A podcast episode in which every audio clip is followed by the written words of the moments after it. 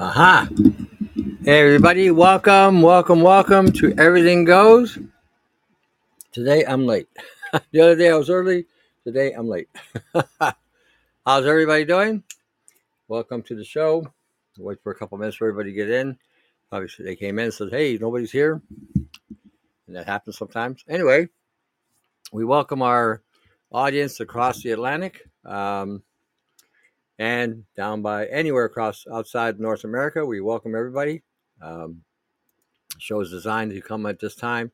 So those of you across the oceans, wherever you may be, can have a chance, an opportunity to tune in and hear me rant like a crazy man. anyway, today's show is going to be an interesting show. A lot of different varieties and different things uh, on the show today. So I um, um, I'll wait for a couple more people to get in because, like I said, I was late. Uh, it never fails. You start doing something, and you got a half hour, and by the time you blink, it's over. like you're in the, uh, you're in a, um, you're out of time before you get there, kind of thing. Alrighty, here. Let me see here. Getting everybody.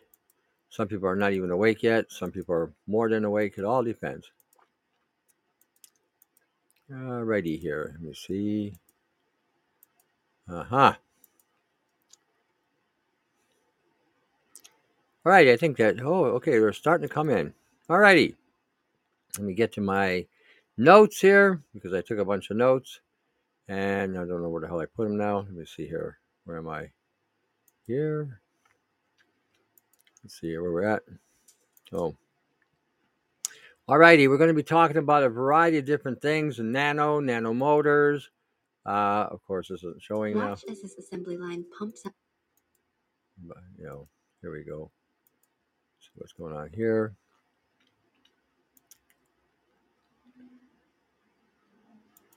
We had some stuff here. Okay, we're going to talk about whether whether it's a force multiplier. I think we need to re-understand the uh, the nature of the uh, the nature of what's going on. The um, I have that twice. Here.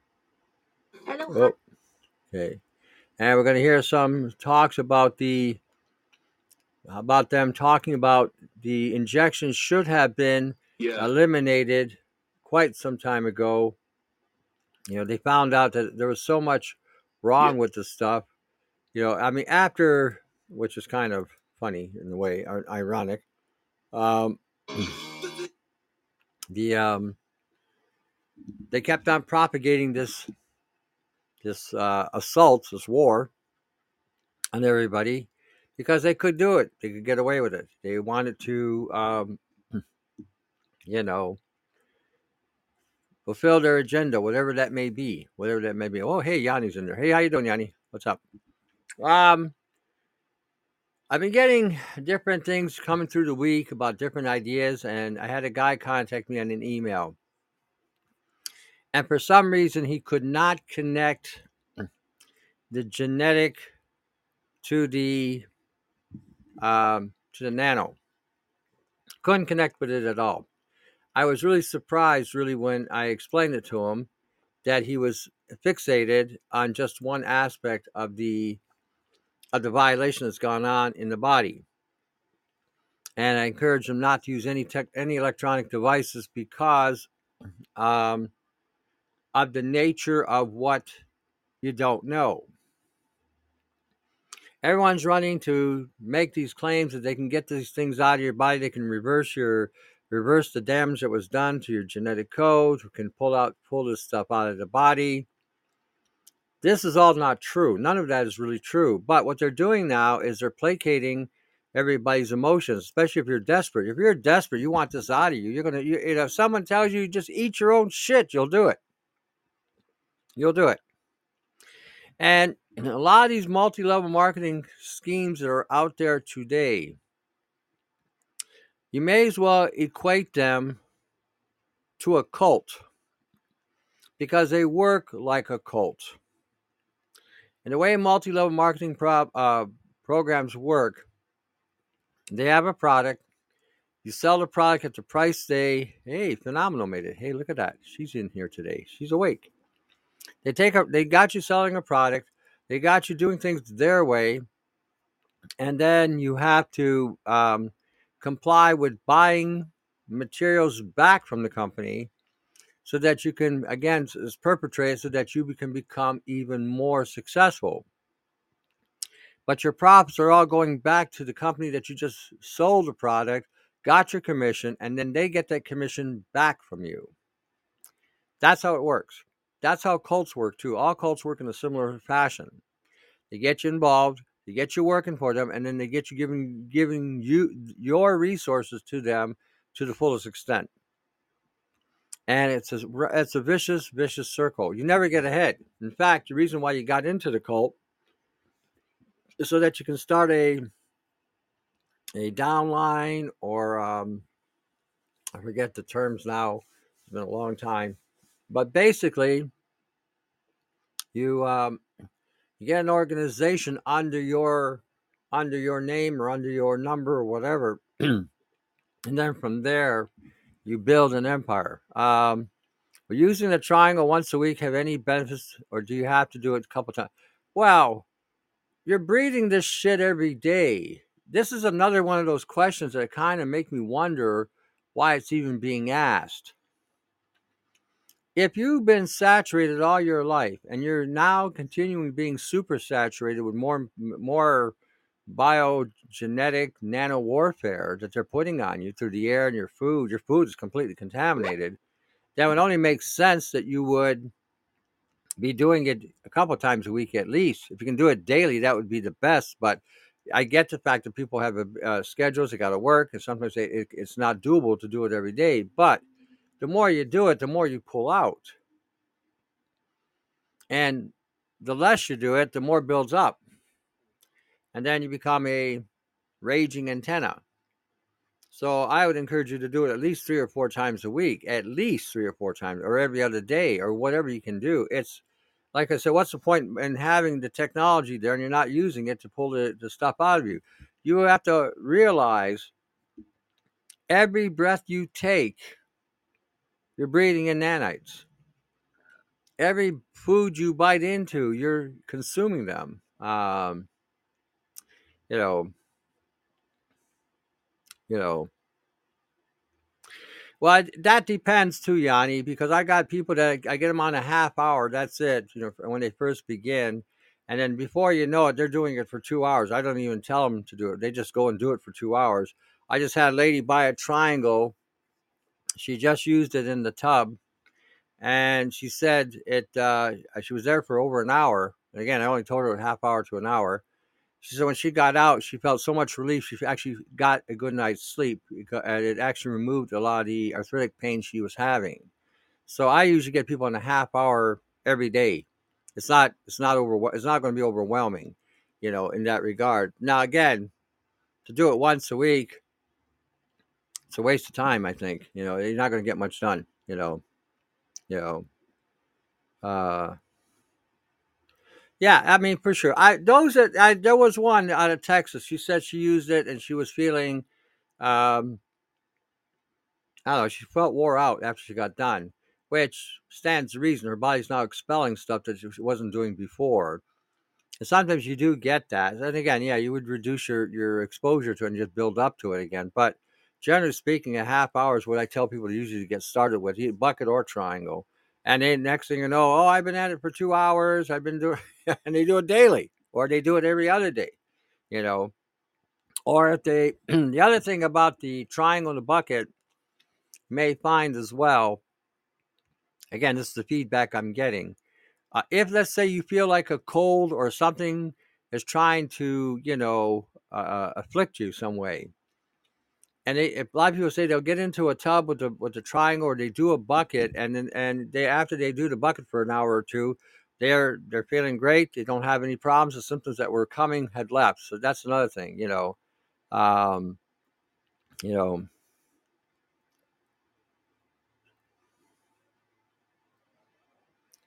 yeah.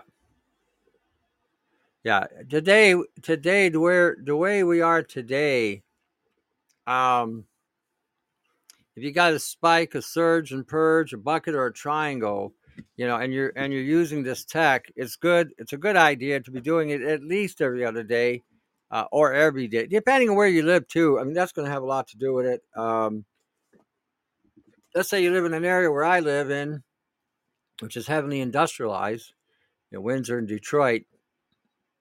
And we got a we have a incinerator as well, spewing nanoparticles into the atmosphere. And we got a lot of the old-fashioned factories that are still using um, static filters to filter out the particulates. It's still emitting a lot of a lot of uh, nanoparticulates. You know, doing it daily here would be, probably be the best way to go. You know, because again, we've been saturated for decades with this crap. So, um,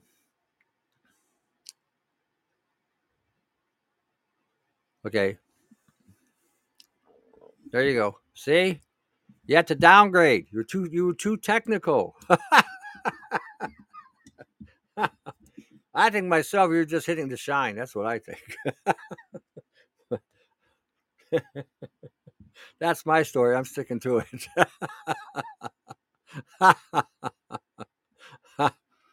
Where can I find plans for the spike machine? Well, uh, on my BitChute channel, I show you how to build it.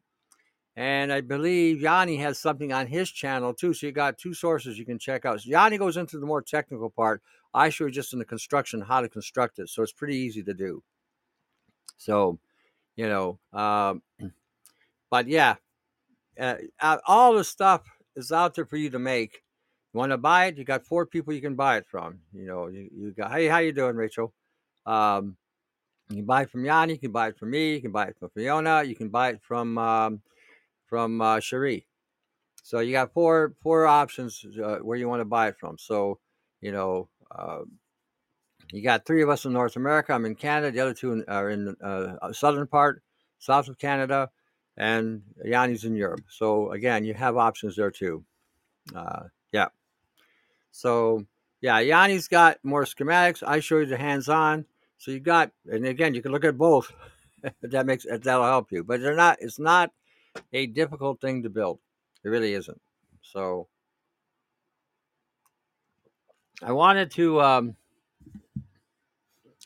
I was looking at the weather.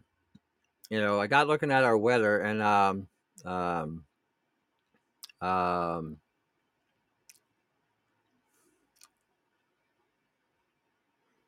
um,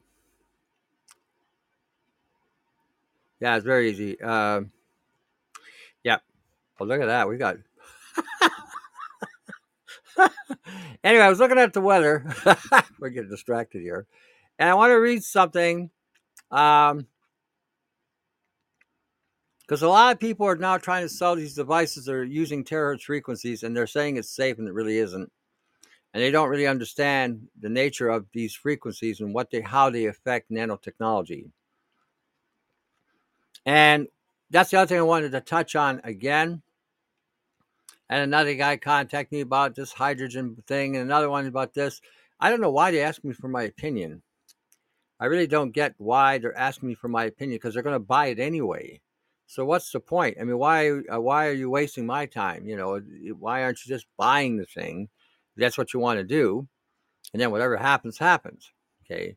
But anyway, there are a lot of devices out there. A lot of people selling a lot of devices. Like I said, there's a lot of desperate people out there right now. I, my emails are loaded with them. You know, what can I do to get this out? I got a woman I got to talk to now in, in um, I think Switzerland. Who's got a friend in the hospital, and I wrote her a little thing saying there's not much you can do you know, and not to use the technology because you don't know what we're dealing with. You know, when we're talking genetics and we're talking nano and we're talking an, an integrated uh, operating system, we have no idea what we're dealing with here. You know, nanotechnology, nanoparticles, nanobiology, and regarding to being uh, airborne or eating, that's one thing. But when you get something that's injected and bypasses your immune system and bypasses all the mechanisms that are there, and then actually dumps a program into your genetic code, there's nothing we can really say is going to do anything because we don't know enough about. We don't know what what the other aspect of the genetics is, and the way most of these programs are, they have a redundancy program where if one fails, the other one reboots it. And I've had people using scalar technology using the um, um, spooky They wound up dead. You know, one both of them used it one time and it hyperactivated whatever was going on. That's why I emphasize very strongly if you've had these jabs, not to use the tech. I do not know if it will kill you at this point because we're dealing with an integrated genetic um, biology. It's not just nano, it's not just genetics. They combined the technology for genetically engineering your food with a nanotechnology that has, again, its own operating systems. Let me read something about the weather so you under, understand. And this is the other thing, too. This graphene thing they're talking about, um, yeah, not even a triangle. I, I don't know what it will do. Okay, I don't. I know enough about the genetics and how they have uh, put it together, but I don't know. I mean, if we take the nano down, if we can take it down, and I don't know if that'll work either. But if you do take it down, the genetic code may reboot it. There's enough nanomaterial in your side your body for it to again re re uh, reboot the system, and vice versa. If you fry the genetics, um, the nano may reboot it. Okay, there has been. I got the movies on it, not the videos on it, and the data on it, where they had taken genetically engineered foods, the, G, the GMO, G, genetically GE, fired a high 15,000 volt charge and wiped out the operating system of that DNA. You know, so and the seed went back to normal, but that's only one part of it. Okay, I've taken electromagnetic pulses, electrostatic charges, voltage uh, spiking, and knocked it out that way. But the, this is a whole different synthetic. We have no idea what will happen here, you know. Um, and they're talking about the terahertz. When you're looking at terahertz, this this I cannot get with these people why they don't see it the research I got, one of the military research things I found was that they can take the fire terahertz frequency, it goes through you like an X ray, and it can cause the uh, nanoparticles inside the body to agglomerate or aggregate or, or consolidate and then amplify the frequency. It's not doing anything to the nano, it's actually uh, um, impacting the cells more. So again, this is not something that I see as a good thing. But again, and like I said, you know, MLMs, you have an MLM, it's like being in a cult, no different. You think like a you think like a, a cult, you act like a cult, they got you under their control, and again, you wind up everything you work for uh, goes right back to them. What would you recommend for high blood pressure? Lots of sex, really. That would work. That would get your blood pressure right down. You have no idea. With one partner, one solid partner. Uh, depends on what's causing your blood pressure. If it's a deficiency, then potassium. If it's an environment, then we'd have to see what's in your environment to give you an adaptogen to help you deal with the um, with the what's what's um, causing you to, to have that stress. If it's um, maybe emotional, you know, bad relationship, mom or dad dying, things of this nature. Again, that's another uh, that's another thing you'd have to you know what you want to uh, impose to affect the uh, the pressure. So it all depends, you know. But if it's just a deficiency, potassium would work. Uh, taurine, potassium, magnesium would work uh, really good using enzymes and then changing your diet. No bread, no pasta, no rice, no cereal, no grain, no cereals, none of that stuff. No pseudo grains like oat, barley, rice, um, uh, buckwheat, quinoa, all gone. Um, okay, let me get to this real quick before something else happens. All right. We're going to be talking about carbon black. And let me read this so that you can see how they can control the weather just using carbon black. subsequently, radiates heat during a sunny day. Carbon black also readily absorbs solar energy. When dispersed in microscopic or dust form, dust form is nano. Okay. in the air over a large body of water, the carbon becomes hot and heats the surrounding air, thereby increasing the amount of evaporation from the body of water below. This will also um, uh, uh, apply to you. How many times you feel excessively thirsty? You've just drank a glass of water and you just feel like you didn't, you didn't, um, you didn't hit the spot. You need more. That could be why. As the surrounding as the surrounding air heats up, parcels of air will rise, and the and the air vapor contained in the rising air parcel will eventually condense to form clouds.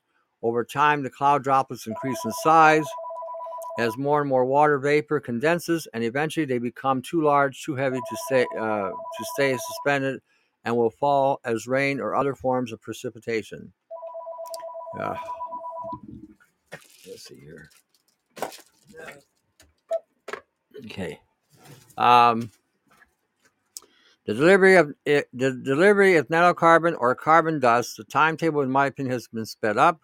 Okay, they've been exceedingly putting more stuff into the air, and as a result, we're seeing like last night. I was looking at windy.com and the uh, weather weather map in Michigan, and they put a huge, huge, huge coating of something in the atmosphere that went across four or five states and into into Ontario and uh, northern Canada, and it sat there all night long. You know, I took I think I took the first reading at about I think two in the morning, and about six or seven in the morning, it was still there. Okay, uh, conceivably be available for effective dispersal of carbon dust or other effective modification agents in the year 2025. They figure by 2025 they're going to have this completely under, under their control. I think they already have it under their control. Okay, unmanned aerial vehicles will pollute pollute the and you won't see. In other words, they've got unmanned aerial vehicles or drones that's coated with this carbon, you can't even pick up the infrared. You may not even be able to see them, and that may be what's up there, uh, spraying and spreading this black carbon. Now, that black carbon will hold anything they put into it. Keep that in mind. You know, um, they can match a pilot in flight capabilities. Okay, if this UAV technology were combined with stealth and, uh, and carbon dust technologies, the results would be could be UAV aircraft invisible to radar while en route to the targeted area, which would, could spontaneously create carbon dust in any location. That is spooky. You won't even see it coming. It's in the air, spread, and gone. Um, They've also been able to use this for rain suppression technologies. Okay, we got we just got blasted with a uh, what do you call it, a, a, a, a, storm bomb or something, and um, you know, and we had this heavy snow and it's damaged the U.S. and Canada. We had all this crap going on. That's that's them doing this. Okay, now we have you know, you you wouldn't even know we had any snow ground's wet, but that's about it. You know, um, um, let me read this. If clouds were seeded using chemical nuclei similar to those used today, or perhaps a more effective agent discovered through continued research, okay, before they before their downwind arrival to a desired location, results could be a suppression or, precip- or precipitation. In other words, precipitation could be forced to fall before the arrival in the desired territory, thereby making the desired territory dry. This is telling you how much control they have right now with the weather. And if they can control the precipitation and the uh, the uh, the dryness of the weather, imagine what they can do by putting in other components. Let's say you need a component that needs to be heated up before you disperse it. Well, the black carbon now will fit the fit the fit the uh, criteria. It gets heated, it can disperse, and again, you wouldn't know it. The reason I'm talking about this because I have a suspicion, and it's already, I think, begun with this big major storm bomb they just dumped on us. I believe they probably put something in the storm, hit the ground, and is just waiting for it to be activated. Uh, I also um, no black carbon is not the same thing as graphene oxide. Um, you can make black carbon out of coal. That's simple, you know. The charcoal that you use to detox your body, black carbon, you know. So again, um, you know, in that regard. So the graphene is something they got everybody fixated on, and nobody's paying attention to the other nanoparticles that are already in your body. You got a shitload of shit in your body. Black carbon is one of them. Aluminum is another. Strontium is another. Thorium is another. You know, mercury is another. Cadmium is another. This all came from the sky. Aluminum, you know, it's it's all from the sky. You know, anybody who's got any kind of gut issue, okay, in regarding to um, any kind of gut issue, you can tie it to nanotechnology. If you got a respiratory issue, you can tie it to nanotechnology. I believe in the last 60 years, what we've been facing this this uh, surge of uh, defective defective um, health has all been because of nanotechnology that they've been releasing in the atmosphere and the food. I'm going to play something that's going to surprise you guys in regarding to your food supply um, and what they have um, uh, what they have put in the food uh, in regarding to your food safety. It's not it's not what you think. They have, like I said, they've hooped hooped everybody with this. Um, I just got to find where the hell I put it. What's this one?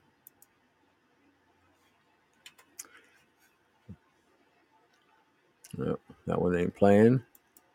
So I had this all set up last night, and today it decided. This right here. Oh, okay. I'm gonna play this just to give you an eye. right here oh, shut up! an Holy jumping! Shut up here. Okay, I'm gonna play this to give you an idea how saturated you really are with this nanotechnology. You know, when you look on a box of cereal and they have fortified it with iron and other minerals, these are all oxides or carbonates that, again, you can't break down. And when you do consume them, cause internal damage to your digestive system. The particles themselves will not just sit in your digestive system, they can actually translocate through your intestinal tract and go elsewhere in the body. They do concentrate in the brain, spine, spleen, liver, big time. So what I'm going to do now is I'm going to play this so that you guys can get a good understanding how saturated you are are with this stuff, how much shit you've been eating most of your life. Uh, thank you. You too. Yeah, happy New Year to everyone. Uh, those who just popped in, welcome for coming in. Anyway, you'll see the saturation point and why this, even these injections now have ample, ample building block material in the body, which nobody's talking about. Okay, nobody's talking about. Uh, so again, there's lots, lots of resources to pull from the system to create the networks, the chips, whatever they want to build inside. Hold on a second. Here we go. Here we go. Where we go? Ah, now you can talk. This right here is what's known as an ingredients label. It's legally required to be printed on the packaging of food items. And if you happen to be one of those people who stands in the aisles of the supermarket looking for the names of ingredients that you can't pronounce and therefore you don't want to ingest into your body, well, then you've most likely come across the names of several ingredients that, perhaps unbeknownst to you, are actually made using nanotechnology. Specifically, they're made through a process which converts things like silver, copper, gold, aluminum, silicon, carbon, as well as different metal oxides into tiny, tiny, tiny atom sized particles that are quite literally one billionth of a meter in size. If you want a visual for how small that is, up on screen is a graph from the National Center for Electron Microscopy, and it shows you how a strand of DNA, which is about two nanometers in diameter, is about a thousand times smaller than a bacteria organism and about a million times smaller than a raindrop. So that is to say, these nanoparticles in our food are very, very small. Now, some of the more common nano-sized ingredients that you might be able to find in your cupboard right now, if you were to look, include things like titanium dioxide, which is used to increase the whiteness of things like milk, yogurt, and sugar. You might find silicon oxide, which is added as an anti-caking agent. You might find iron and zinc dioxides, which are added to increase supposed nutritional value. You might find different silver derivatives, which are added for sterilizing properties. And you might find a host of other ingredients like calcium carbonate, tricalcium phosphates, and so on and so forth. The list is rather long. However, before we move on, in order to really set the stage for you properly here, let me back up for a quick moment and actually explain to you what this is all about. Starting back in the 1990s, so about 30 full years ago, nanotechnology became widely used in the production of food products. That's because scientists discovered that by adding these tiny little components, they were able to make our food more colorful, they were able to make it brighter, creamier, crunchier, and they were even able to keep it fresher for longer. And besides just adding it to the food itself, well, some manufacturers have also added these nanoparticles to the food packaging. As just one example, up on screen you can see a milk carton which utilizes nanotechnology to act essentially as an indicator of the freshness of the milk that's inside. And as you can see, the color of the box actually changes to coincide with the change of the food that's inside. Furthermore, different researchers also found that adding these nano-sized additives to some medicines made them more effective. However, according to more and more consumer protection groups as well as different health experts, well, there appears to be a catch, which is that while these nanoparticles can provide a myriad of benefits, they might come at a price. And that price is our health. Because you see, these particles are so small, so tiny, that studies like this one here that you can see up on screen for yourself show that they can actually breach the blood-brain barrier. And the ironic part is that the researchers in that study, they were actually looking into this function of nanoparticles in order to treat neurological diseases. Because in order to treat them, they actually need medication that can breach the blood-brain barrier. But when it comes to food, for instance, when it comes to your breakfast cereal, that is not a feature of the ingredients that anyone is looking for. Furthermore, besides breaching the blood brain barrier, other studies have shown that these particles are also able to circulate throughout the body to get into and get absorbed by the bloodstream and different organs. They have the potential to penetrate our cell walls, and then they might also, at least potentially, create inflammation and disease. Here's, for instance, what Dr. George Pyrgiotakis, who is a researcher with the Harvard School for Public Health, here's what he said regarding this matter. Quote, they may pass through the lining of the gut and enter the bloodstream, which may trigger an inflammatory or immune response. They may also build up in various parts of the body, including the lungs, the heart, and reproductive organs. Likewise, Dr. Rolf Halden, who is the director of the Center for Environmental Health Engineering over at Arizona State University, he was quoted in a recent article as saying this, quote, we really don't know what the impact of these particles is. Human exposure is increasing, and we lack the tools to even measure what is arriving in our bodies, where it is deposited, and what it does there. Then he actually went on to compare this unknown impact of nanoparticles to asbestos. Quote, asbestos itself is relatively benign. It's an inorganic material. What makes it toxic and makes it kill 90,000 people a year is that it has particles that lodges in human tissue. Furthermore, there was a study published in July of 2020 by researchers over at the University of Massachusetts in Amherst. And in the study, they were specifically researching the effects of titanium dioxide, which is one of the most well known additives. It's commonly added to things like gum, candy, drinks, milk, desserts, and so on. And what these researchers did was that they gave titanium dioxide to two different groups of mice. And in order to isolate the effects specifically to this nanoparticle, one group of mice was fed a low fat diet and the other group was fed a high fat diet. And what wound up happening was that both groups experienced changes in their gut bacteria, including the inflammation of their colons, which can lead to abdominal pain and even diarrhea. And although both sets of mice experienced this inflammation, the obese mice that were fed the higher fat diet, they had more pronounced symptoms. Now, you might look at the study and you might say, hey, Roman, that's great. But if these nanoparticles have been used in food production since the 1990s, and they are found in over quite literally 2,000 different food items, then why are you citing studies on mice? What about studies on humans? When, well, that's the million dollar question. Because looking at the situation, you would assume that surely the US government wouldn't haphazardly allow food companies to introduce these new ingredients into the products that we buy on our store shelves without undergoing rigorous testing and authorization. And if you think that, well, you would only be half right. Because as it turns out, the FDA, which is of course the agency that's tasked with overseeing these additives, they are themselves trying their best to keep up with this new and evolving technology, and they're essentially playing a balancing game between the potential benefits while mitigating the risks that these nanoparticles actually cause. And as it currently stands, the FDA recognizes nanoparticles within food with a designation called GRAS, which stands for Generally Recognized as Safe. As long as the manufacturer is already using the same ingredient in its larger form, well, they can use it in its nanoparticle form. Meaning that if, let's say, a cereal manufacturer is, for instance, using titanium dioxide as an additive in their cereal, well, then they can also use titanium dioxide nanoparticles in their cereal as well, and the FDA will label that cereal as being GRAS. Here's specifically what a guidance document from the FDA said in this matter. And just for your reference, this document was released all the way back in 2007. Quote, the FDA's Nanotechnology Task Force concluded that the agency's authorities are generally comprehensive for products subject to pre market authorization requirements such as drugs, biological products, devices, and food and color additives, and that these authorities give the FDA the ability to obtain detailed scientific information needed to review the safety and, as appropriate, the effectiveness of the products.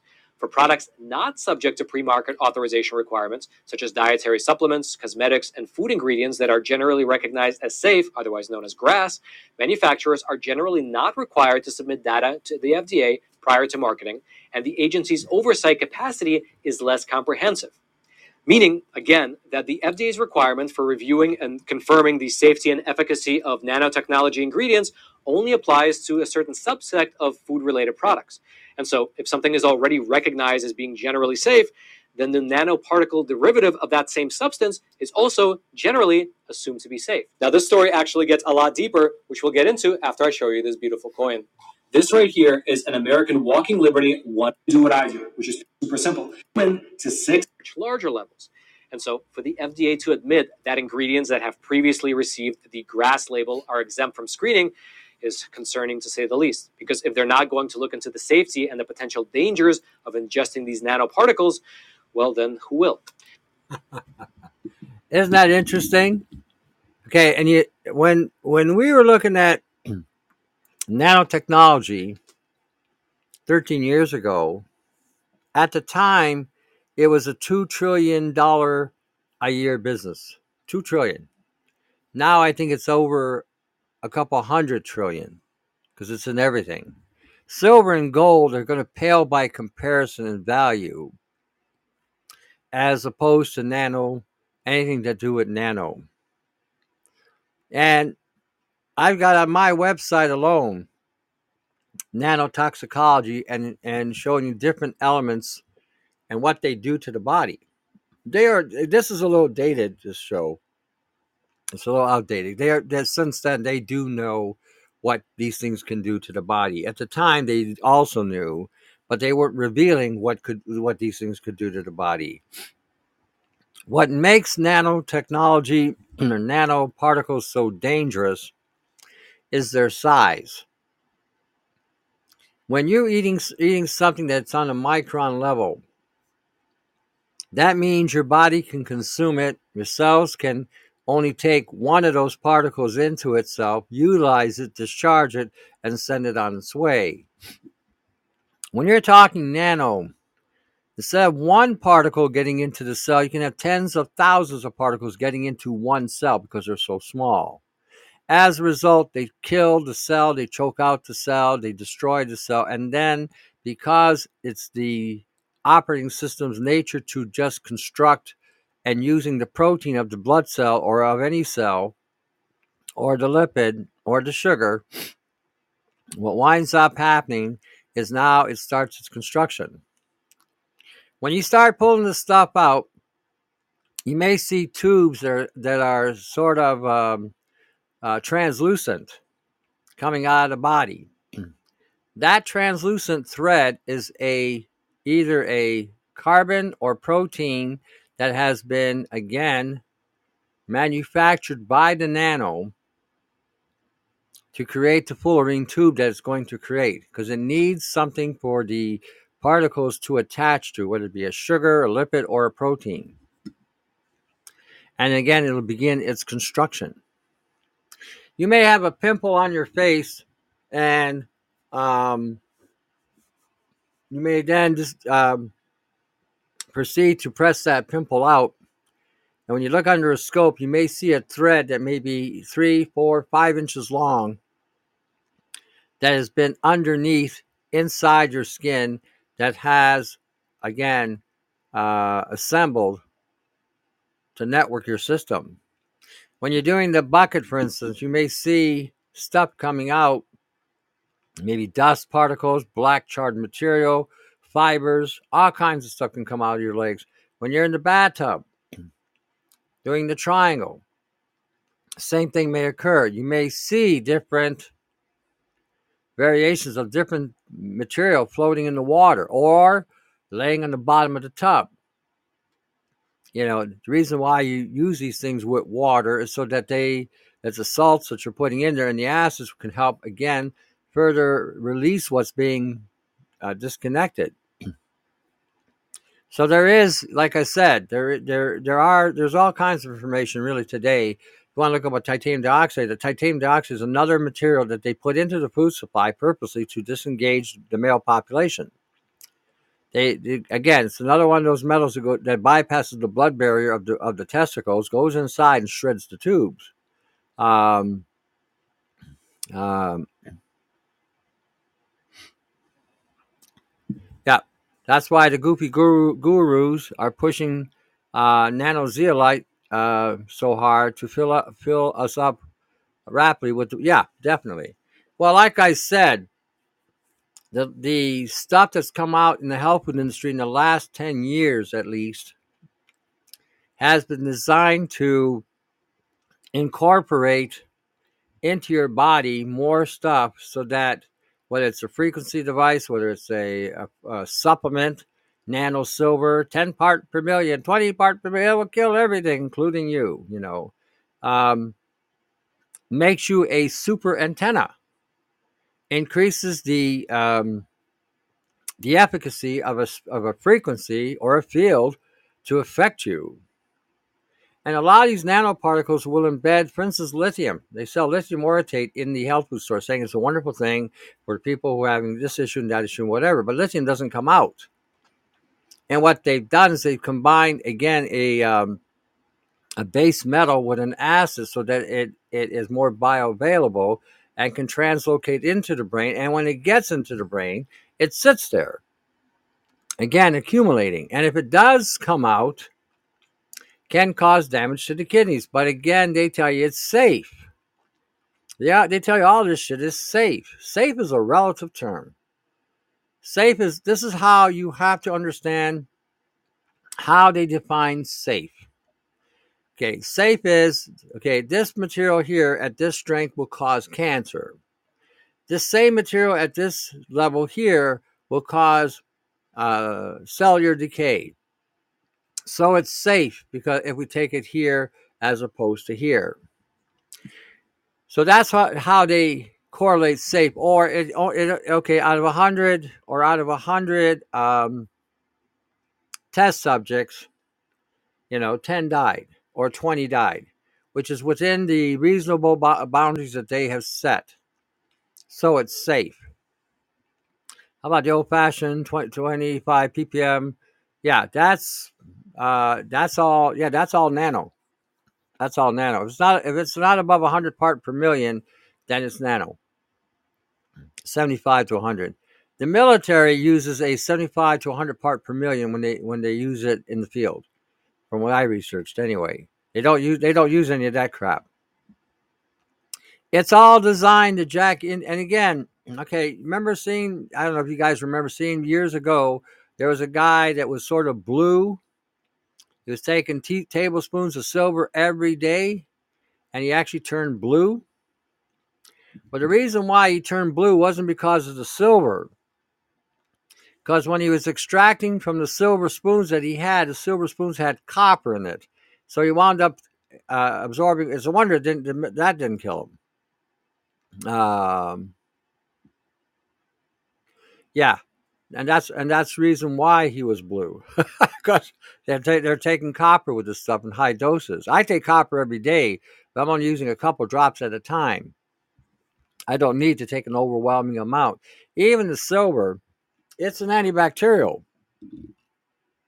It too will uh, destroy bacteria in the gut. They tell you it doesn't but it will. And again when we're talking nano and again that's all subject subject to volume is what you're taking or density.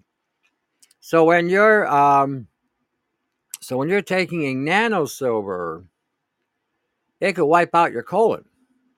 They've even even with women, a lot of women hygienic products like the pads and the and the Kotexes and whatever else they're using.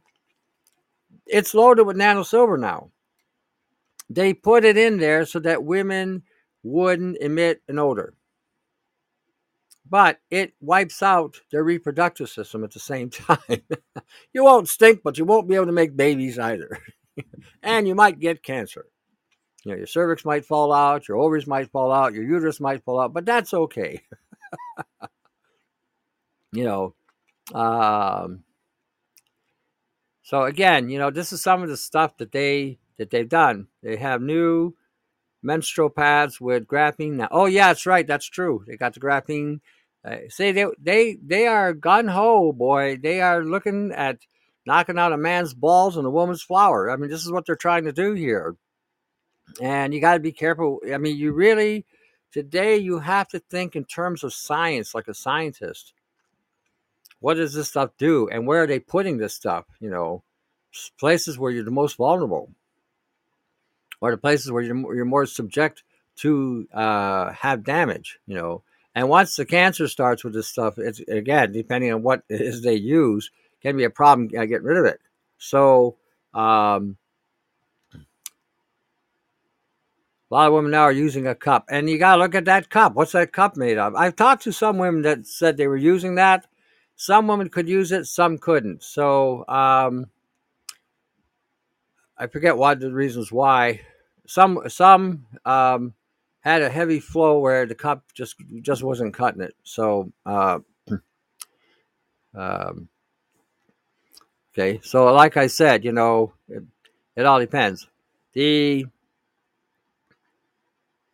the attack is on and all of us have been loaded with the stuff like okay he's talking 20 years ago with the food i'm going to continue playing this but i wanted to intercede here because some of these videos like i said they are are dated and we've gone we have gone past way past the um um in regard to um what they're saying the information that has come out over over over a decade um, has been uh, more revealing. Let's just put it this way.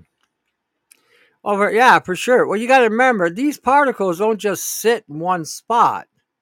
All right, you got a you got a tampon stuck inside of you, and it's got silver particulates all over it.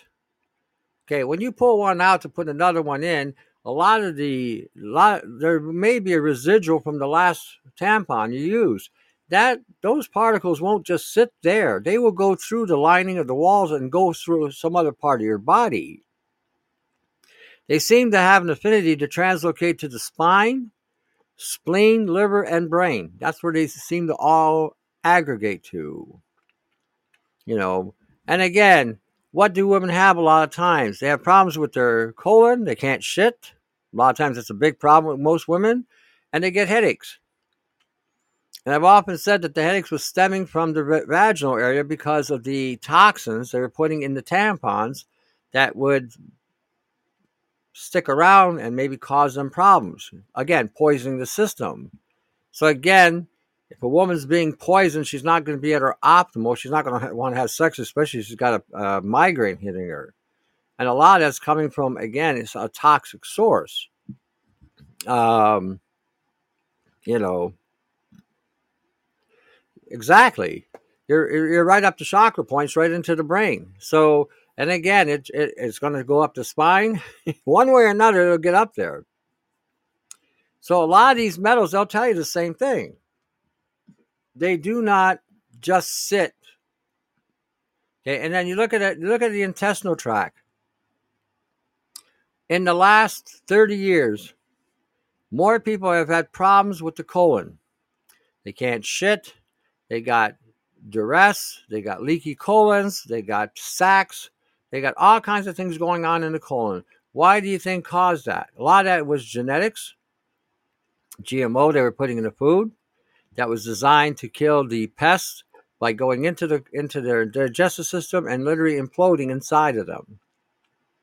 Some of that was also nanospraying, They would spray, for instance, soy. Soy has a coating of a nano silver spray on top of it to protect it as a pesticide.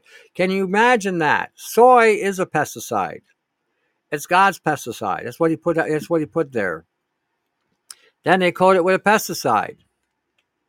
On top of that, then you got to remember the whole food supply out in, out in the farmer's field is all being rained down upon with whatever's in the rainwater today, which seems to be a synthetic life form, and that's also getting into the food supply. So again, they're they're coming at you from every different direction. Now I don't, I never knew, yeah, yeah, that fermentation bullshit means nothing. It means absolutely fa.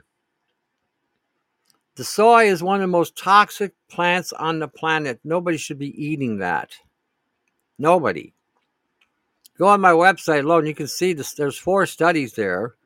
Uh, when the European women started eating soy, the male population developed a condition called hypospadia, meaning that the penis didn't develop properly or it had a malfunction in his, uh, or, or had mutated. In other words, where the tip of the penis is where a man pees out of, the hole instead of being there was at the base of the penis, just just uh, just above the sac. Some men never developed a penis. You know, some needed surgery because of the amount of damage this shit caused. This you don't hear about. This you never hear about. All you hear about is how the Japanese eat this shit and they're living to be about 500 years old. And the Japanese love the soy, love the soy. I got somebody I talked to in Japan She's telling me all the soy, all the men are soy boys today. You know, you know. Yeah, the protein, the protein in soy is about as useless as three tits on a horse. I got to tell you. You know, there's not much there that you can absorb. It's highly high phytates and high fiber content. Doesn't allow you to break that down, break that protein down either. You know, I've been talking about that for years. The, the biological value, the best protein really to eat, to eat and consume are eggs. They are the highest, most bio, bioavailable protein uh, uh, that you can eat, followed by a whey hydrolysate or a whey, uh, a whey isolate, then followed by a whey concentrate or a whey casein. They are the most absorbable proteins you can consume. And then, if you, like I said, if you add gelatin, say, you, let's say you're going to make a scrambled egg, so you take gelatin and you dissolve the gelatin in water and mix it with the egg and consume it. The BV rating at that point goes up to 99. In other words, out of 100%, you'll absorb 99% of that protein. That's amazing. So why would anybody want to eat soy or peanut or not peanut, uh, uh, like nuts, nut proteins or rice protein? They're very poorly absorbed. But again, this industry is full of shit. Has been for quite some time. Most of the guru, uh, gurus out there that are propagating this bullshit are also full of shit. Any of these guys are propagating some new age universal bullshit, again, it has nothing to do with biochemistry, and they're they're uh, using that as a means or a platform to sell more shit. That's what it is, really. So this is where you have to be aware and and you know on top of things. Now, after he's saying this just in the food supply, it's going to be virtually impossible not to eat anything that doesn't have soy. How many of you eat lunch meat? Lunch meat will have silver in it. How many of you eat um, potato chips or something of that nature that has an oil to it? It'll have silver with it. You know, uh, how many are eating um, or any kind of uh, box or canned food? There will be something in it to help again neutralize any kind of growth. So you're going to get it no matter what you do. So at this point, all you can do really is to neutralize what you're eating. You know, give yourself a charge, use a bucket, use a triangle, um, charge again, run a, a, a, jolting charge through the meat supply you're eating, pulse your food, you know, things of this nature. Or and again, and start growing your own stuff. even using a hydroponic, using distilled water and minerals. You add your own minerals and add your own bacteria to it. You can, you know, you can get that from any any source really. This is something that we're going to have to develop in order to survive. If you want a meat product, then ha- grow, then create an aquaponic system where you have you can grow fish, and then raise chickens and and use the eggs, because the stuff you're going to be feeding that chicken is going to be pretty much nano free. Yeah, you can use. You don't even need. You don't even have to go with the fulvic acid minerals. I mean, you can if you want to, but you can go to any store and buy any kind of minerals that are on the market today. Uh, an electrolyte mixture of any kind. Mix that with yogurt. Put it in the soil. You're good to go. Add a little borax to it. Add a little phosphorus to it. You can add trisodium phosphate. You can add borax. You can add Epsom salt. You can add um, um, calcium you can add a calcium carbonate to that if you want. You can, you know, you can add whatever minerals, zinc, copper, selenium. Put it all together. What I used to do for my garden, and I had a pretty good garden going, is I would take a five gallon jug of water and I would put minerals in the water and let them sit overnight. So I always had one jug ready to, again, uh, water the garden with, then I'd hose it down so that it wouldn't be concentrated. And sometimes I would mix yogurt in there with the vitamins I already threw in there, and then again water the garden. I was growing this stuff called cress. Um, uh, and this, when you bit into the thing, holy jumping, it, you chewed on it for about 10 minutes. That's how tough the fiber was. That's how nutrient dense the stuff was. They sell TSP. Um, I don't know what the PF is. It should just be trisodium phosphate. Where you, where are you at, Wayne? Where are you located? If you're in Canada, Canadian Tires has now re, uh, brought it back in for however long it's going to be there. Um, uh, oh, phosphate free. Oh, no, then you don't have trisodium phosphate. I don't know what that is. That is that isn't TSP. Uh, you must be in Michigan. I saw something like that in Michigan years ago when I contacted the company. They said no, it had, didn't have phosphorus in it. Um, yeah, Michigan. You you got to get the if you're in Michigan, you got to get the Savogran, or you have to go online and order it online. Uh, Michigan's got some funny rules about phosphate. They'll pollute the air and everything else with the automotive industry, but phosphorus is a no-no in the water. I don't get it, but hey, what do I know? Um, let me go. Let me continue with this video um, so that you can continue hearing some more information about what we're up against. Hold on. Here we go. And the answer appears to be the manufacturers themselves. Because further down in this document from the FDA, specifically on page 33, there is a subsection titled, quote, products not subject to pre-market authorization. And in that subsection, it says this, quote, however, manufacturers are still responsible for ensuring that the products they market are safe. For example, cosmetic manufacturers are required to ensure the safety of their products, but are not required to provide safety data to the FDA. In light of the evolving state of the science, the task force believes an appropriate course of action at this time would be for the agency to work with manufacturers of these products and assist them in identifying data to substantiate the safety of products containing nanoscale materials, including chronic toxicity and other long term toxicity data as appropriate. And so you see, the FDA appears to recognize the potential dangers of these nanoparticles, but then they go on to suggest that it is still the manufacturer's own responsibility to ensure that their products are safe. And so, what the FDA's plan appears to be, at least according to their own guidance documents, is to establish some sort of ad hoc relationships with the different product manufacturers in order to pull together the right data to demonstrate product safety which appears to rely heavily on the good nature of these different companies to be responsible, which is actually evidenced further in another document that the FDA released back in 2018 called, quote, the FDA's approach to regulation of nanotechnology products. And in that document, there is a subsection which reads this, quote, where statutory authority does not provide for pre-market review, consultation is encouraged to reduce the risk of unintended harm to human or animal health. In these cases, FDA relies on publicly available or voluntarily submitted information, adverse event reporting where applicable, and on post market surveillance activities to provide oversight. where nanotechnology applications are involved, the FDA encourages manufacturers to consult with the agency before taking their products to market. Such consultation can help the FDA to advise companies, review safety information, and design any necessary post marketing safety oversight. Now, again, I am generally the type of person that gives the benefit of the doubt to most people.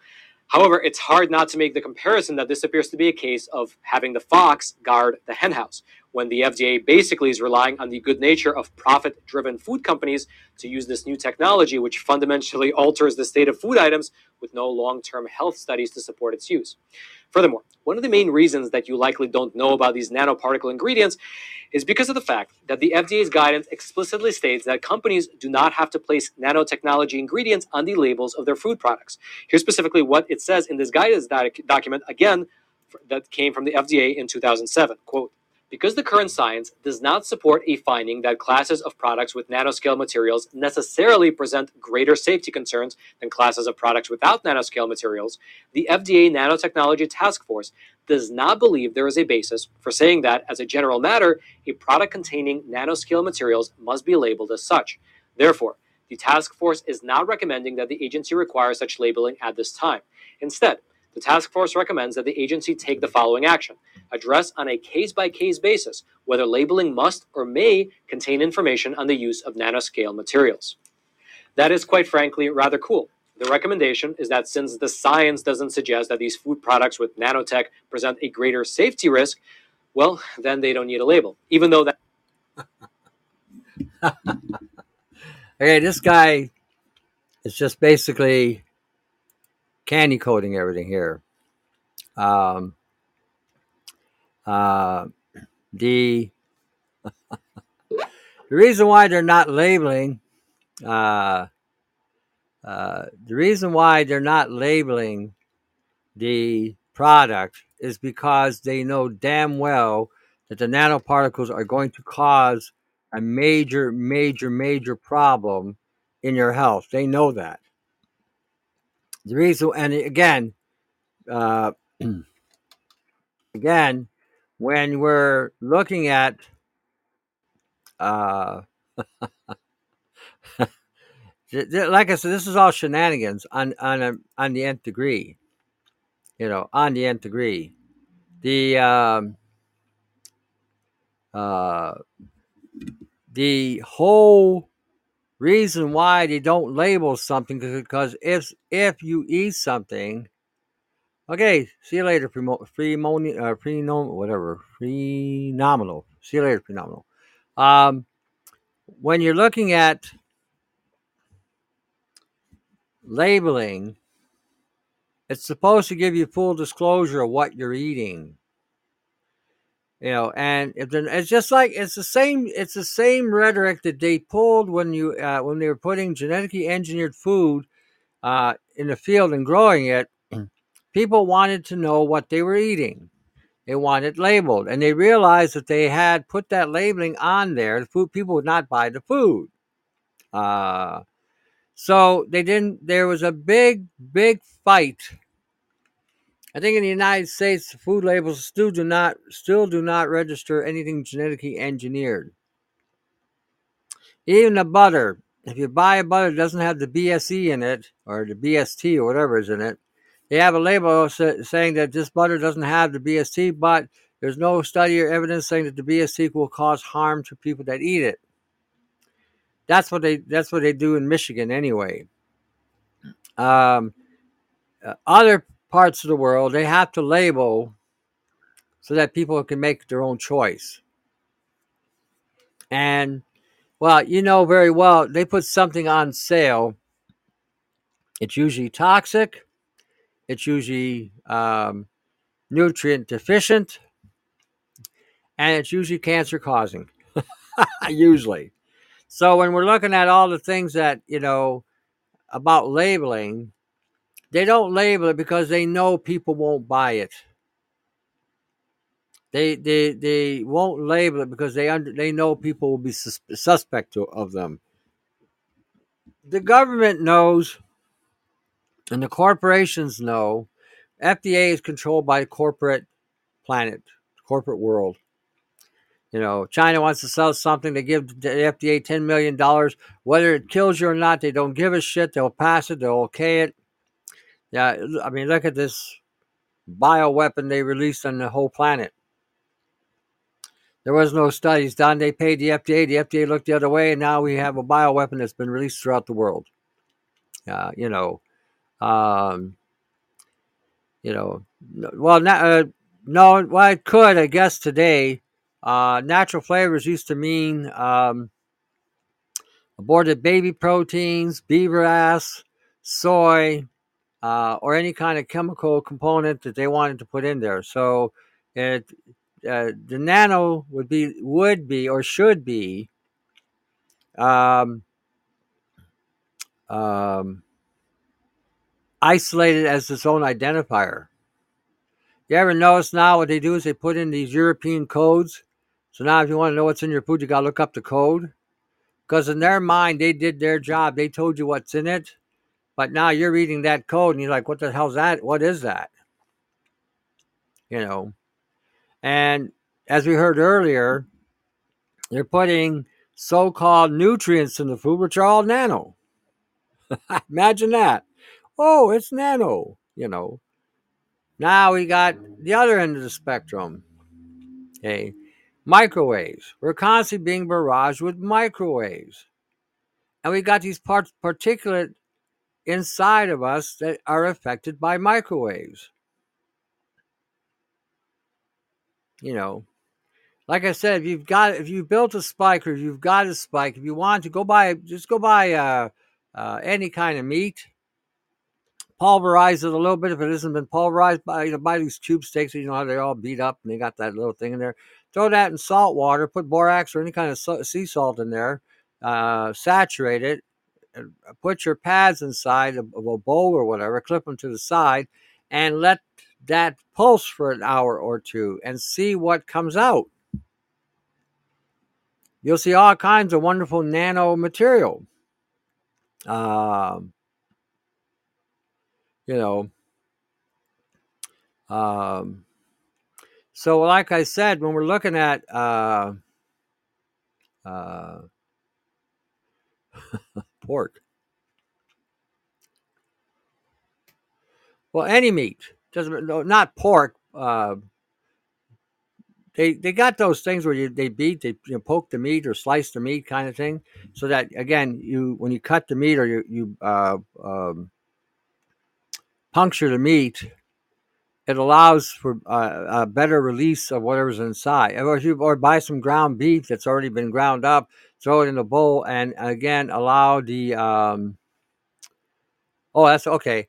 Uh, it can be, I guess. I, I know the the original definition of it was um, uh, soy, and it's many names: AVP, TVP, HVP, um, MSG. These are all soy. Uh, then they had uh, aborted baby proteins. They had in their um, uh, coloring agents, aluminum, all kinds of stuff, you know. Um, so again, we have a lot of things that are under that natural, and even uh, if you look it up, they even say beavering. They, they're extracting some sort of flavoring agent out of a beaver's asshole. So I mean, and they're putting it in the food supply. I mean, it's it's amazing what we what we think we're eating, you know, and how much crap they're feeding us. So it's like I said, in today's times, you have to start thinking in terms of neutrality. That's why I don't encourage people to eat any any vegetables above the ground. It's it's it, unless you're going to juice and filter, it's a waste of time. You know. Um, yeah, and color from beetles, that's true. And annatto is one of them. Uh, there's another one. So yeah, we're getting, uh, or they're getting it, from, or also they're getting it from uh, crab, and then they're taking the chitosan from the crab and, and selling it as a health food supplement. You know, it, it's an, and um, you know, it's like I said, it's insane what we're eating. you know, when I go to the grocery store years ago, um, I was giving a lot more advice in regarding to food. I used to tell you, you got to go to the grocery store. Just stay in the outer perimeter. Get your fruit, vegetable, your dairy, and your meat, and get out. There were some things in the aisles that you could get, like a can of tuna that just was in water, oil, or water, salt, and fish. Uh, maybe your coffee, but even your coffee, coffee is heavily, heavily saturated with some kind, with some form of pesticide. You know, we drink that shit every day. You know, um, so um, please repeat what you're saying. Well, you, haven't you ever looked at? They used to have a dietary product. I don't know if they have it down there where you are, but years ago, they're getting people to use chitosan over here so that it would absorb the fat and act as a filling agent. The chitosan can cause cancer in the gut. So what they would do is they would take the um, they would take the crab, remove the component that uh, the dye or the red coloring of the of a crab, and they would use it as a food coloring agent. And then they would take the chitosan and they would again extract the um, uh, chitosan and sell it as a food supplement. The output industry is notorious for selling shit and calling it healthy. How many of you remember when they were talking about selling fermented oil? How many of you remember that? Okay, fermented oil, fermented fish oil, or fermented, uh, yeah, fermented fish oil. How many of you remember that? Some of you may not have ever heard of it, but they were selling a fermented fish oil because why they were selling a fermented fish oil wasn't because the fish oil was fermented. You cannot ferment fish oil. You ferment sugar, not fat. But because all the fish oils that were tested in 16 countries, including Canada and the United States, found that all the fish oil was rancid. You know, what, uh, fermented fish, really? Yeah, well, fermented fish oil is rancid oil. That's all that is. And so that causes that also causes a carcinogenic effect and also causes the fat cells in your body to flatten out. It they don't sell it here anymore. There was such an uproar about it. I made a big stink about it. So you can't ferment you, you ferment sugar, not fat. Fat if fat gets uh, goes into that stage, it's going rancid. You know. Lemon, yeah, of course it's lemon flavored. They have to they have to co- uh, cover the taste. You know, I don't know if you've ever had fish oil that was straight out of a bottle that didn't have any flavor. It all tasted like shit, no matter what. Even the flaxseed oil that they were selling here. I think I used it. I think I used one one taste of a, one bottle once or twice. I threw it away. I said something just can't be right. It was fresh and it's kept under a certain temperature when they cold process it and they do. It's all it was all bullshit. You know, can't imagine. Uh, run to the bathroom with that. Well, maybe if it doesn't rot your gut. I don't have to go to the bathroom anymore. I have no more intestinal tract. You know that kind of thing. Yeah. So, like I said, you're not just you're, you're not just dealing with a a um, single thing anymore. You know, not like you're dealing with genetically engineering or genetically modifying organisms in the food supply.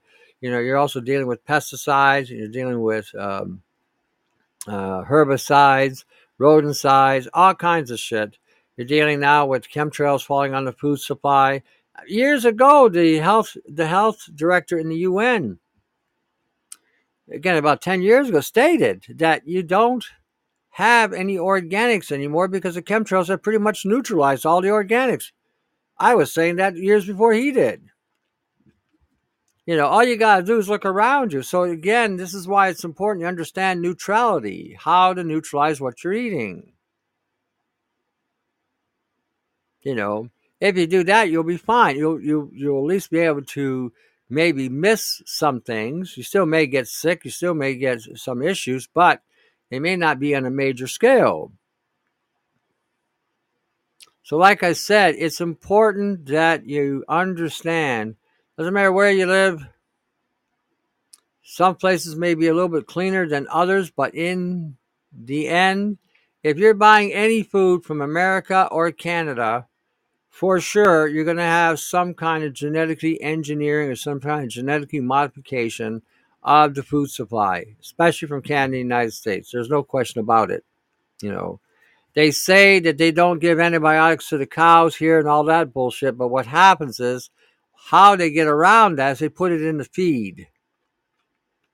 Okay, they put it in the feed. See if she wants to talk. So that's how. They, so they're not injecting it into them, but they're eating it. Does a um, does a mattress with metal coils cause one to be exposed to more? Well, yeah. yeah are you referring to frequency? Is that what you're saying? Yeah, yeah. The answer would be yes. Okay, hold on. See, we got another one here. Okay, well, Ahmed, or yeah, Ahmed, are you there? Hello? Hello, hello, are you there? I think- Yes, I am here. How are you? Ah, you? there we go. Now I hear you. Yes, I am here with you. How are you? Okay, good. Yourself? Yes, I am Ahmed from Pakistan. Pakistan. Oh my gosh, I, I I've got I made it to big time. I'm in Pakistan. Oh, How are you doing today? yes, uh, it is a f- very much fun and doing some kind of excitement here in Pakistan and celebrating New Year. Ah, okay. And what about you? I think you are from America? Canada. Okay, Canada. Yes, great country, Canada. Used to be. Used to be. Not no more. Uh, Yes. we still have we still have about eight hours here before we get into our new year. Okay, but uh, we are celebrating, and uh, almost we have uh, now uh, here in Pakistan time is uh, 2:20. So we Okay. have now celebrating New Year. Okay. Do you have a question? Yes, What's your question?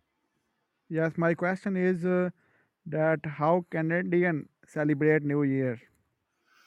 Usually Canadians go out and get drunk and Okay, eat a lot. That's it. have a party. but uh, yes, but in Pakistan wine is banned. So we are Muslim and we are not allowed to drinking. Well, we have a different culture here. Here, you that's how they celebrate.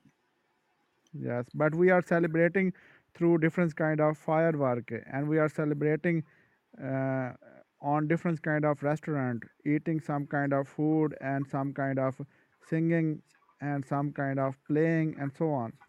Okay. Yeah, it the, the the custom is similar. The only difference is okay. People eat, they have a drink, whatever, and they see a ball fa- falling from a pole, and they start getting excited and happy that the old New Year, old year has passed, New Year is here. So it's very similar. And you know that uh, Pakistani I always like to travel to Canada, and so many Pakistani are there in Canada, and they are just getting their education there. Yeah, yeah. Well, Canada's not what it used to be. It's not the same anymore. We have we are we are declining rapidly here. Yes, So but uh, whatever. yes, but uh, educational system of Canada is very excellent. So many Asian are in Canada. Well, again, it used to be. Well, The reason a lot of people are here in Canada because the cost of going to a university in some some provinces is very inexpensive compared to other places. So that's why a lot of them are here. But in general, the even the educational standards here have declined badly. You have no idea. Okay, and your So show is very excellent. There are 47 people live. Well, I got 81 here in the show right now. Okay, that's great. Fantastic. All right, listen, I'm going to let you go so I can continue with the show. Nice talking to you and happy New Year. Thank you very much. All right. Hmm. See now, try Tracy.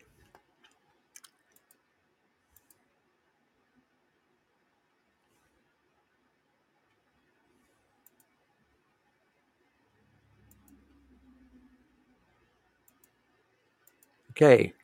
Anyway, I guess she didn't show up or whatever's going on. Alrighty. Let's see here. How the heck do I do this?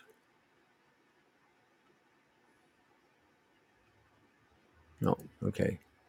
Um, all right, let's get back to what I was talking about here. Now that we've got the Happy New Year thing going through. Hi, Tony. Will you give uh, names of stuff should not be in the supplements? Um, well, we've been talking about that uh, with the food. Same thing would apply. Uh, you don't want anything with artificial or natural flavors. You don't want anything with soy in it, and soy has many names. MSG, TVP, AVP, HVP, uh, soy, nothing with natural flavors. I could have anything from soy to aborted baby proteins to pork to beaver ass to uh, lab chemicals. So you don't want that. You don't really want that in the uh, in your vitamins. Some of the vitamins are when they put in. Um, I I have not seen a good multivitamin probably in about eight years. I haven't seen one good one, so I I don't encourage people to buy them anymore. I think they pretty well corrupted that whole segment there. I encourage people to buy electrolytes and a good B complex if they can find a clean one, and they can also add their vitamin A to it if they want. Um, and you don't want vitamins that have uh, bad combinations. For instance, if a vitamin has cop, uh, calcium and iron, you don't want that because the calcium and iron will neutralize each other. So a lot of times you're better off taking specifics, you know, or small mixtures that may be more effective than taking one big lump, chunky vitamin, you know. Yeah, it's not what they have in it, it's what they have in it that you don't want there. You know what I mean? I a lot of companies will put a vitamin from A to Z, and they got herbs and a bunch of stuff here and there, blah blah blah blah blah blah. But then you look at it, it's got soy. It's got aluminum lake number red number uh, three, aluminum lake number uh, red number forty, aluminum lake uh, yellow number five, aluminum lake yellow number six. This is an aluminum content that can cause liver and respiratory damage. So you don't want those in your pills either. You know. Um, uh, well, again, spray it on your hair. The limits on copper chloride supplementing, I was about through five drops with zinc chloride equally, but my gray hair hasn't improved yet. Well, you may need to incorporate more copper. Uh, you may need to take more. If I take it for a couple of days, a lot of my gray disappears. Uh, you can also spray it on your hair. You know, put some in a put a maybe 20 drops in a one ounce mister and spray your hair and comb it through. You know, let it absorb that way. You ever watch those commercials where the guy he wants to date this woman, you know, and he's got this gray in his hair, and she's going to come over in about 10 minutes, and so he sprays his hair with this shit that he put that they're selling, and they comb it through, and all of a sudden he looks like he's you know 25 years younger. That's primarily copper and coffee, you know, so that's what does it. Um, you know, a lot of hair products, if you want your hair to grow, add sulfur and coffee to it. Uh, you like how health supplements don't do health. You like how health. Oh yeah, now I get you. Well, it's it. The health food industry has been compromised. It, that's the reason why they're not. And again, the business model has been working, and people have been convinced to go to a health food store for decades. So now you got a market that's basically been trapped into it. So when you go into a health food store today, you know, when I used to be down in Arizona, the health food store I was in, they had just about everything under the sun. But I would say about forty percent of it was just just garbage. You know, they had they were selling vitamins that you couldn't absorb. They were paying a guy in Hawaii 130 bucks for a five minute jingle to put their his their name of the store on there. Uh, they were he was advertising this product that had just about everything under the sun. It probably had over hundred components to it, and probably 30 of those components were homeopathy. Homeopathy. It was total bullshit. There was no way you could put all that into one capsule. And a lot of the homeopathy stuff would have been neutralized by some of the vitamins that was in that mixture. So it was just bogus. Everybody that was working on staff would never buy those vitamins. Everyone knew they were just garbage. But the price was right. They were cheap, they had nothing in them, and people bought them. You bought the high end vitamin for like 30 bucks a bottle, you bought that bottle for 10 they couldn't keep it on the shelf. But and people were thinking they were getting something. They were all they were getting was expensive shit. That's all they were getting. Um, was that copper foil? Yeah, any copper will work. But yeah, I, I probably did use a foil. It's possible. Uh, I don't recall now, but I sometimes you go to the hardware store and get a little small um, one inch or three quarter inch pipe, it's all copper. I've seen a bit. I've seen a thing. Uh, black strap molasses a day, uh, a day for six months or so will increase, will increase reverse gray hair, but haven't done it to cover. Well, blackstrap molasses shouldn't be consumed either. It's another one of those bullshit products that's toxic as hell. What you're eating is the sludge of the sugar. That's all it is, sludge. So any mineral component they got in is just leftover crap when they when they process the uh, process it down. I, I wouldn't I wouldn't even bother with that crap. It's just garbage. Um, you don't really know what's in it. you really don't. So now again, I talked to some people out overseas, and the way they make their molasses is a little different than the way they do it here. So it's a whole different uh, different way of doing it there. They're the ones overseas. Uh, in the Middle East and in the Far East, those I would eat, you know. Um, so when we're looking at um, hair color, that's usually a result of peroxyls, peroxide. Your body is producing the next amount of peroxide to increase the oxygen levels in your body or to fight some kind of infection. So to neutralize the peroxides, you take copper, copper and C. If you add copper to coffee, it also may help reversing the gray hair. Me personally, I don't care. My hair is gray, not gray, whatever. I earned every gray hair I got, so I don't. I, I display it like a badge. I don't. I don't worry about it. All the shit we go through in this life, if gray hair is showing that I have survived a war, hey, there's my badge of honor. That's how I look at it. All right, let me continue with this guy. Uh, I was going to talk about other things. Let me see here. We got here. This one's not working. Got here, that's a water multiplier. Got here, oh, okay, that's a motor. Taking a quick gander here. Okay, and I'm going to play something from Firemedic 8.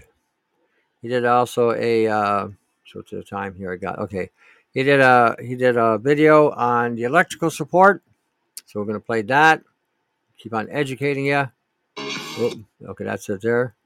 He starts off with his blaring rock and roll to make sure you're awake. Basically, shocks the shit out of you. That's what he does. Boom! Hey, I'm awake. So anyway, let me see here. Oh, yeah. There's gonna be a lot of stuff in here tonight.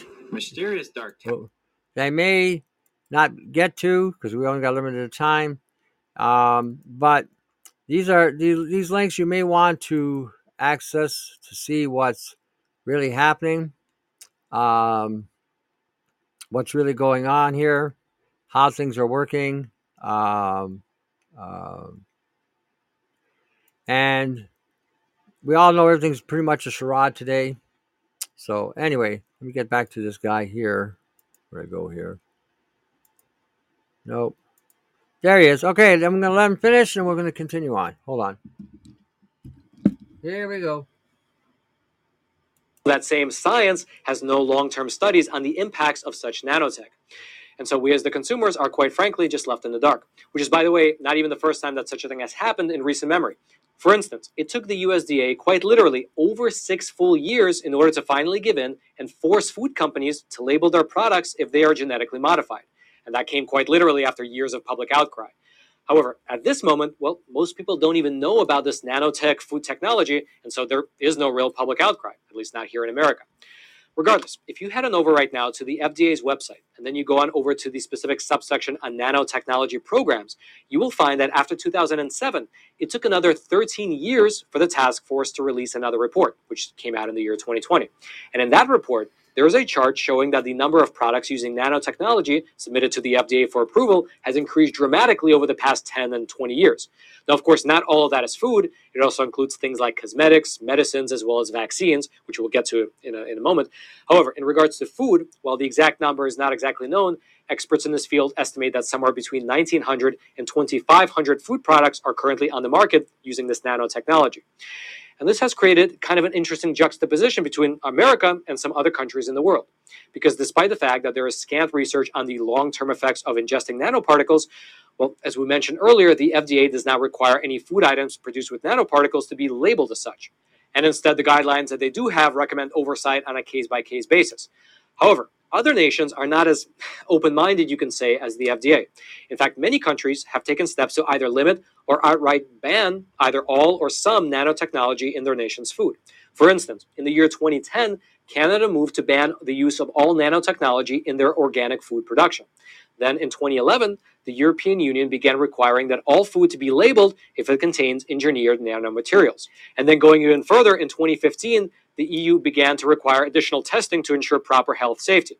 Then in the year 2020, France, which is of course a member of the EU, they went a step further and they outright banned any foods containing titanium dioxide. In the summer of 2022, all of the EU will actually join France and no longer allow titanium dioxide. Their reasoning stems from a quote, potential concern over accumulation of titanium dioxide particles in the body and possible genotoxicity. Genotoxicity is the ability for a substance to damage DNA, which may lead to cancer. Meaning that if you want that sweet, sweet titanium dioxide, well, you'll have to come all the way here to the US to get it. And for your reference, titanium dioxide gives food a nice white color, and so you can find it in things like milk, coffee creamer, toothpaste, cakes, pastries, and so on. The reason why you have to come to the United States to get this is because the United States is the laboratory. And the fact that titanium dioxide causes male testicular damage, the incapacity to reproduce, is another thing. There seems to be this hard on for the American and Canadian male. I don't know what it is, but they definitely want the Canadian American male to be in, incapable of functioning sexually. Um, so again, you'll see this. You'll even see it in the health food industry. I have seen where they have encapsulated stuff, and the capsule itself has titanium dioxide coating in it.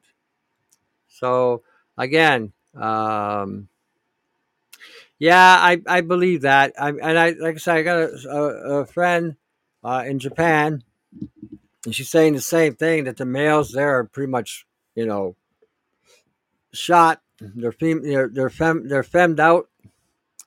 I don't believe all of Japanese men are, but I mean, I believe a lot of the younger generation are 20, 30 year olds. They don't even know what they don't even know what their willies for. You know, they, and they want to be foo foo. Some of them, you know, hey, I want to be a girl, but you got a willie. You know, you got a willie. and You want to be a girl. Mm, you know, something went wrong with the production line there or somewhere. So, like I said, and again, a lot of the damage that we're seeing going on into the genitalia both men and women is a direct result of some of the crap um, uh, that they have uh, implemented in the food supply. Skittles has yep. Oh yeah, Skittles was Skittles was nothing but chemical death. One guy took uh, a Skittle, put it in a bottle of Coke, and threw it in the air. And by the time it started to, it exploded. If you if you're eating Skittles and drinking Coke, you may you may damage yourself internally. It literally went off like a bomb. Boom! You know, it created such a reaction with the phosphoric and citric acid that it and the gas that built up. It, it literally created some kind of uh, explosive. So, like I said, yeah, some of this stuff, uh, death by the rainbow. Yeah, well, more ways than one, I think. the um, And that's why so many people are so effed up in the head, too, you know, because these nanoparticles are going past the blood brain barrier. All this amyloid protein they talk about, that's just the body's defense mechanism to block anything from coming into the brain. And then this shit begins to assemble, causing blockages to the brain. Again, nobody's talking about it. And this has been going on since the 60s when they were dumping nanoparticles from the sky a long time ago just from the factories that was polluting the air. You notice every time we have a major pollutant, polluter, polluter or pollutant, every time some health issue arises. And again, all it would take is for the governments to enforce clean air policy. Now they're talking about they want the earth green. We want 15 minute cities. If they had in the beginning regulated these corporations properly, we wouldn't be in the position we are in today. It's the corporations that created the problem. It's the corporations that have built this, the industries the way they have. It's the corporations that have forced us to buy shit that pollutes extremely or excessively. It's the corporations that have created the anomaly by cutting, clear cutting trees just so they can plant that fucking soy. Now the trees are gone and can no longer filter the air like it was, but we can now eat all the all the poison we can we can muster. Oh, look, what are you having for dinner, honey? Soy and cricket. Oh, what a deal! My favorite. Woohoo! I hope I'm dead by that time. I sure as I would want to be on the planet then for sure. You know. oh, look, what are we having for dinner? How about some rice and soybean? Ooh, with a side side order of, of cockroaches. Yes, look at all that protein. Woohoo! Got any soy sauce? wow, what a dish! I'm salivating just thinking about it. Woohoo! Don't forget, it's got nanoparticles inside of it as well.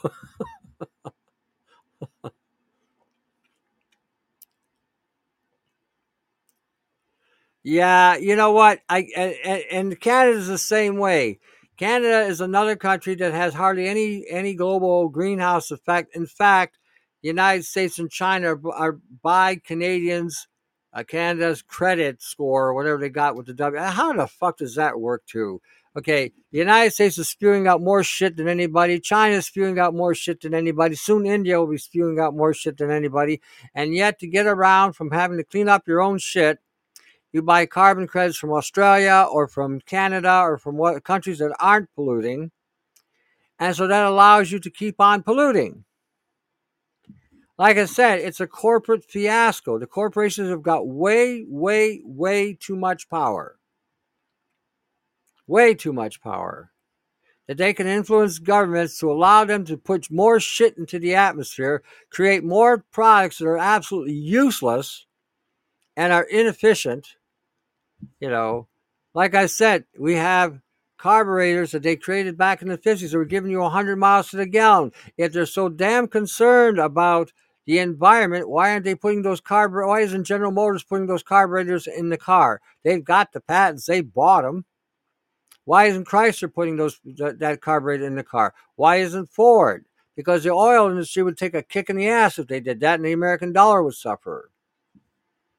Why are we still using gas, gasoline or petrol? Why aren't we using hydrogen? We got more water than anything else, and when when the car produces an exhaust, all it comes back is water. So talk about recycling. You use it, and it goes right back to its original state. No pollution, nothing. Imagine that. But yet, here we are today. You know, they're inventing an electric car that won't work work worth a fuck when you're driving down the road. The guy was on YouTube saying he had, he had run a charger on his uh, electric car for three hours, wouldn't charge in the cold. Imagine if you're driving down the road and gets down about minus 50, what's going to happen to those batteries? now you're in the refrigerator. Uh, finally made my yogurt mix. I added lysine, vitamin E, uh, vitamin A, niacinamide. Opened a opened a capsule of probiotic, left it in.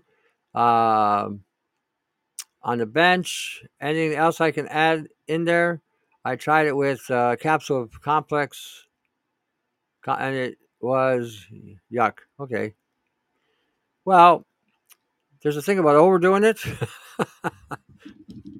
you know, the um, you got to remember the vitamin E and the vitamin A. If they're in a in a fat soluble form, like a liquid, the fermentation may cause them to go rancid. Now, if they're in a dry form, like uh, um, oh, what's the vitamin E?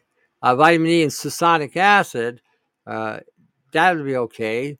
And if you're taking a retinol palmitate in a powder form, that would be okay. But if you're using any kind of fat, with that the fat is going to uh, may go rancid on you. Uh, okay, powders. All right. Um, then add a little maple syrup to it. If you, if, well, you may not have maple syrup in Australia, but whatever. Um, you can add glycerin to it. You could add uh, if you have maple syrup or birch birch tree syrup, add that to it. You know, uh, you can add a little sugar to it too. Sugar will just activate the bacteria more. So I would even use plain sugar. You know. Okay, then just use a little maple syrup. You know. Um, that's something you can do. Okay, what's this now? In my neighborhood, they went to replace all our analog meters with uh, smart meters. Yeah, they done that. Ever, I declined, but now they want to replace my analog meter with a standard electric meter. Is this a trick? Probably. Probably.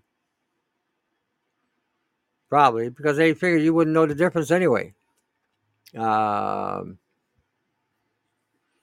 so, like I said, you know, yeah, this is the world we live in. Okay, let me get back to Fire Medic.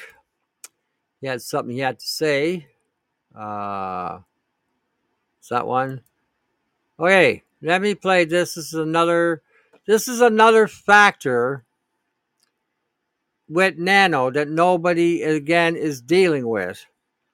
This is why you have to be careful when you're listening to some of these people trying trying to sell you frequency devices that they're not selling you something that can actually agitate or, or aggravate or agglomerate nanotechnology in your system. Uh, again, this this again this is this is a new new new thing in New York, or maybe new. Hold on. Here we go.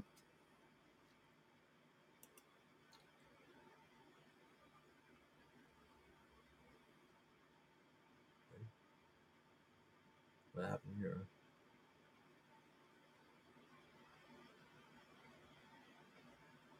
Oh. What happened to the voice? Oh, I lost the voice. What's this here? Oh. Um, I try this one.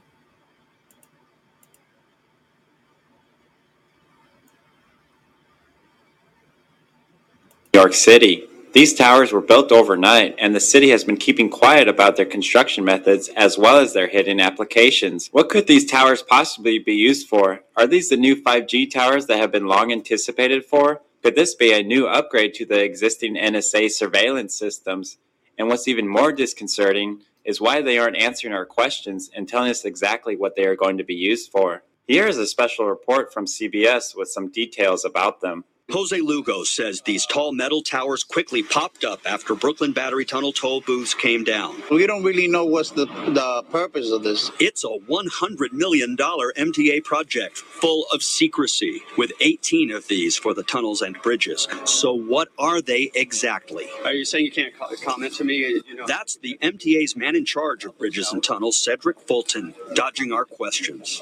not even late, uh, later. Can we talk to you about it, or can I make an appointment? Some MTA board members, including New York City Transportation Commissioner Polly Trottenberg, say they know too little about the towers, even with about half the money spent and some of the towers up. A lot of the board members felt like they didn't have all the details they would have wanted, myself included. Residents who say they suspect there is much more going on with these towers than meets the eye wonder will they ever know what's going on inside them? I'm going to guess it's probably not just a decoration. It's a bit mind boggling that the MTA is approving $100 million for what appears to us to be uh, big decorative uh, pylons. John Kaehny is leader of the watchdog group reinvent Albany. What we're asking for is transparency from the MTA. We demanded answers from MTA Chairman Joe Lhota. Some of your own board members say they don't know the specifics. The base of these new um, uh, new pieces that are going up uh, include whatever uh, fiber optics are necessary for those homeland security items. In other words, anti terror technology. Could it one day include facial recognition?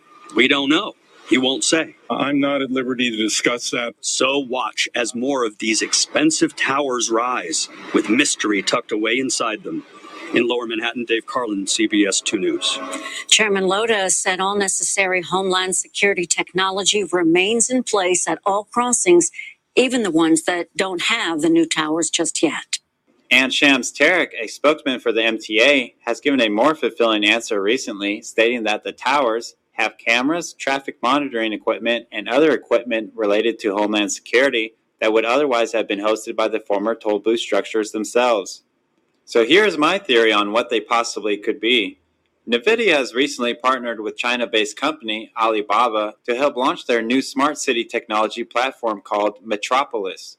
Metropolis was just launched back in May of 2017 and is NVIDIA's new cloud platform technology that sifts through surveillance and traffic camera video using artificial intelligence to manage traffic, parking, law enforcement, and other city services. Metropolis will use several NVIDIA technologies, including Tesla GPU accelerators, deep learning software, and the company's DGX-1 cloud-based supercomputers to comb through the vast amount of data collected by a city's security and traffic cameras to make decisions based upon what it sees. The platform can monitor video in real time and view data in video recordings up to 30 times faster than even humans can in most cases. NVIDIA believes its total addressable market in the smart city space will reach at least 2 billion by 2021, and teaming up with Alibaba will help the company's prospects even more. Alibaba's cloud services are already an integral part of creating smart cities in China. The city of Hangzhou, home to millions of people in Alibaba's headquarters, has already started using Alibaba's artificially intelligent cloud computing services to help manage vehicle and pedestrian traffic. The system is called Hangzhou City Brain, and if all goes well, it will be expanded into most cities all across China. Simon Hu, the senior vice president of Alibaba Group and the president of Alibaba Cloud, said last month that Alibaba Cloud's big data and deep learning technologies have been helping to build city brains in China to help local governments effectively make management decisions. The benefit for NVIDIA in working with Alibaba on smart cities is that China is expected to have 500 cities with some level of connectivity by the end of this year, far more than any other country.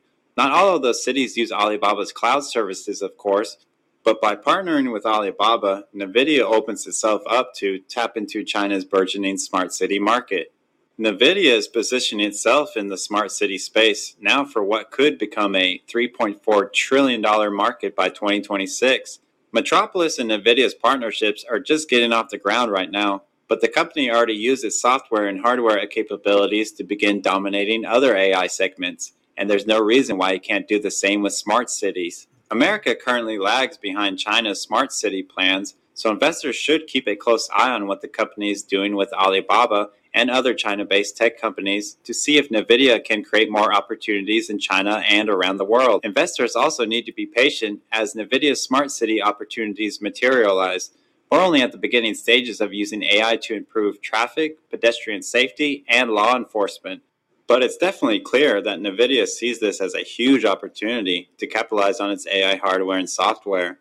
Other applications for smart city uses include, but are not limited to, retail analytics, traffic management, smart parking, law enforcement, and safety and security. NVIDIA has also partnered with dozens of other companies involved in AI development and the human surveillance business. Let's play a game to see who can spot the most Illuminati symbolism found in these NVIDIA's corporate partners' logos.